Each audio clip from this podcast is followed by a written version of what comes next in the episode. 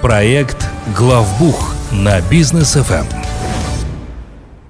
Дорогие друзья, приветствую. Это проект «Главбух» на Business FM в студии Даниил Даутов и Лалита Закирова. Лалита, приветствую. Добрый вечер. Так, ну, э, представлю Лалиту, э, основатель и руководитель группы компаний «Аксиса». Занимается компания бухгалтерским аутсорсингом и аудитом. А сегодня обсуждаем послание президента, что нужно знать предпринимателю для того, чтобы с этим посланием как-то уже вот э, в ближайший год жить. А как в целом для предпринимателей можно оценить послание? Потому что президент говорил, что основной акцент будет делать на экономику. Да, на самом деле мы, конечно, не будем повторять все, что сказал президент. Очень много освещено вопросов в СМИ, информации достаточно много.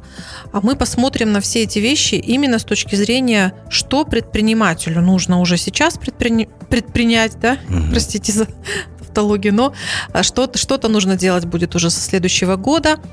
А в целом послание, ну, конечно, много позитивных моментов озвучено было, но для предпринимателей я бы вот так оговорилась сразу. А, мы, конечно, слышим и понимаем многие изменения, которые предстоят в, в нашей стране. Но если говорить про налоговый кодекс, если говорить про изменения для предпринимателей, то огромное количество вещей, они все-таки будут изменены не после послания президента, а произойдет это чуть позже потому что кодекс сам у нас пишет э, Министерство национальной экономики, очень много рабочих групп, очень много вопросов уже проработаны. Я так понимаю, что как раз послание, оно вызовет необходимость еще что-то поменять. То есть для предпринимателя скорее тут важно э, руку на пульсе держать, чтобы четко отреагировать, когда то, что озвучил президент в общих чертах, будет уже более конкретно в самом законе отражено. Окей. А, там президент как раз-таки упоминал увеличение по минимальной заработной плате. До 85 тысяч тенге увеличивается все это.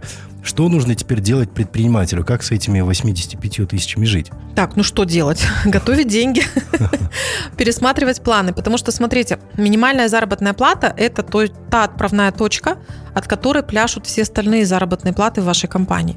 То есть, если у вас есть кто-то на минималке, то наверняка, если штат там более трех человек, явно кто-то есть уже на зарплате выше. Получается, вы пропорционально будете увеличивать заработную плату, собственно, всем своим работникам, что, естественно, вызовет увеличение налогов, которые вы будете за них платить.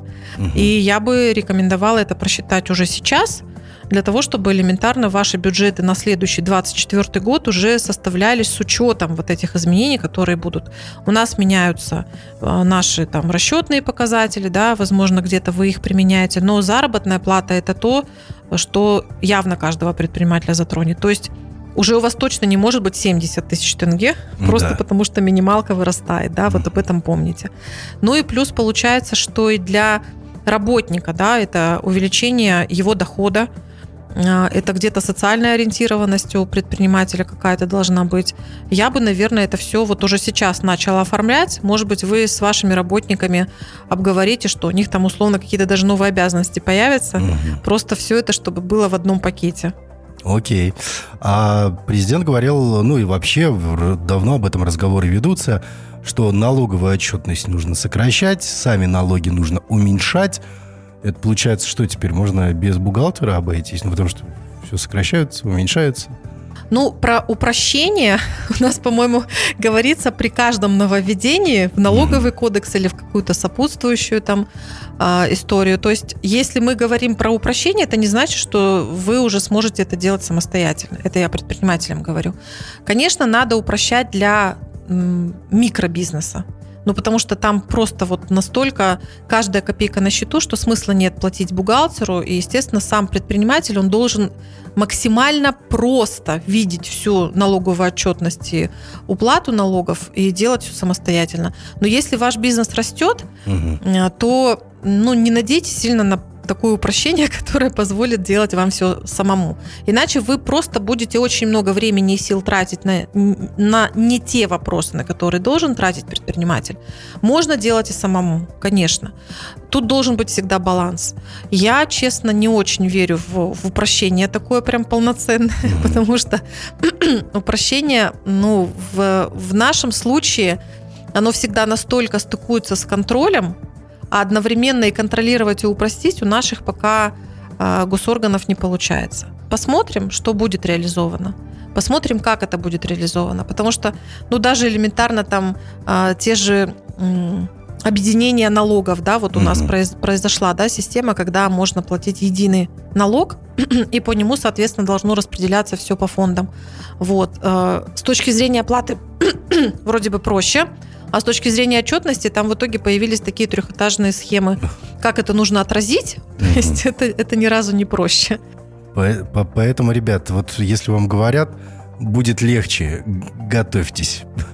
Ну, э, э, да, я, я, бы, я бы вот с настороженностью относилась к тому, как это будет реализовано. По поводу розничного налога хотелось поговорить, потому что говорят, что в Алматы, возможно, его сократят с 4 до 3 процентов. В Астане до 3 сократили, э, где-то в регионах до 2 в два раза сократили.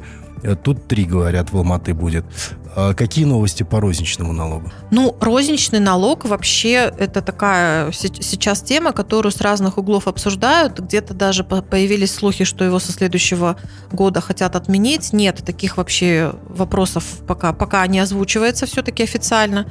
То есть розничный налог, он себя хорошо показал. Его будут увеличивать с точки зрения видов деятельности, которые туда будут попадать. И, собственно, это как раз президент и озвучил. По поводу того, какие будут процентные ставки, ну, так как это отдано местным органам, то, конечно, от, от каждого, собственно, органа на местах это зависит. А, непонятно пока, как будет э, процентная ставка распределяться, что по регионам, что там на следующий год. Посмотрим, давайте. Но в целом, мне кажется, что розничный налог – он еще у нас просуществует там плюс-минус в таком же формате, как сейчас, на следующий год. А вот уже в новом налоговом кодексе там явно должны произойти какие-то трансформации. То есть расширение розничного налога, а, скорее всего, приведет к, наверное, уменьшению количества других а, спецрежимов, просто чтобы их элементарно уменьшить, и чтобы сама система, да, чтобы она была проще с одной стороны, но и в то же время, чтобы был какой-то стимулятора роста для компаний. То есть, чтобы не было, как сейчас у нас по факту происходит, да, круто быть на упрощенке. Угу. Окей. Так, ну, я предлагаю ненадолго отлучиться. У нас короткая рекламная пауза. После мы вернемся, друзья, поговорим про дробление бизнеса. Проект «Главбух» на бизнес FM. Итак, мы вновь в студии. Это проект «Главбух» с Лолитой Закировой, э, руководителем и основателем группы компаний «Аксиса».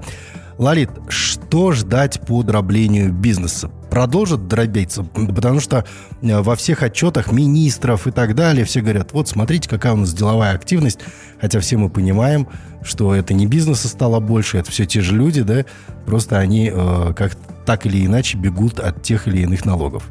Вот, что по дроблению бизнеса? Ну, во-первых, мы, конечно, ждем, чтобы нам все-таки дали какие-то законодательно зафиксированные определения, что, собственно, мы будем понимать под дроблением бизнеса.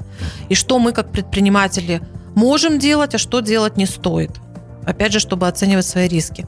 А в своем послании президент дробление бизнеса тоже, собственно, затронул. И затронул он именно в формате того, чтобы все-таки не тратить там усилия, время и деньги на э, то, чтобы помогать там предпринимательству мел, мелкому, да, чтобы все-таки его развивать. То есть, чтобы у малого бизнеса, у него были понятные шаги, как ему стать средним, как ему стать крупным, чтобы предприниматель не боялся укрупняться, чтобы у предпринимателей не было собственной необходимости. Потому что дробление – это же не потому, что предприниматель хочет 10 тошек иметь, условно, да, а потому что он начинает просчитывать, какие у него будут налоговые последствия, налоговое бремя, и при увеличении размеров компании и при переходе из одной категории в другую – оно значительно увеличивается. А иногда не происходит просто только потому, что ты из мелкого стал средним, у тебя не происходит резкого роста в доходах. Угу. И, естественно, вот эти вещи, они должны быть соизмеримы. То есть, чтобы бизнес все-таки развивать. Окей. А еще один термин, который вот буквально недавно я услышал, хочу прояснить. Фискальная децентрализация. Что это такое и что нужно предпринимателям сделать заранее? Чтобы подготовиться к ней? Да, это та тема, которую тоже затронул президент. То есть, что такое фискальная децентрализация? У нас есть бюджетный кодекс. Угу. Это документ, с которым, конечно, предприниматели либо не сталкиваются совсем, либо очень редко. Но в этом документе, в этом законе, да, в кодексе описывается, какие налоги условно в какие бюджеты идут. И вот как раз то, что озвучил президент, это то, что какая-то часть налогов, которая сейчас идет в республиканский бюджет, чтобы она шла в местные бюджеты. А в послании говорилось об НДС. Это достаточно сложный налог, у нас уже много было эфиров на эту тему, но в целом а, предпринимателю, конечно, все равно – куда, в какой бюджет идут налоги. Предпринимателю важно, чтобы э, он заплатил все, что от него требуется, и чтобы его лишний раз никто не дергал. Угу. Вот это, в общем-то, и все. И особо готовиться, наверное, предпринимателю нет смысла, но э, единственный момент, который, когда это утвердится, это, конечно, и предприниматель затронет, это то, что те вопросы, которые условно вам задавала одна налоговая, будет задавать другая. А. То есть, если мы говорили про какие-то республиканский бюджет и налоги, которые идут в республиканский бюджет, вам могли позвонить там условно из города, да, угу. а вот. А если мы говорим про местный бюджет, то вам теперь по каким-то налогам, вот в частности, если это все-таки будет касаться НДС, то вам будут звонить уже с вашей там местной налоговой. Вот, впрочем, все. Окей. Так, ну я так понимаю, что много нововведений всяких, и МЗП 85 тысяч, теперь и фискальная децентрализация, и розничный налог туда же, да, и всякие упрощения, которые очень сложно э, администрировать. А как обратиться в компанию Axis, чтобы предприниматели знали, э, что делать? У нас очень сильная линия консультации.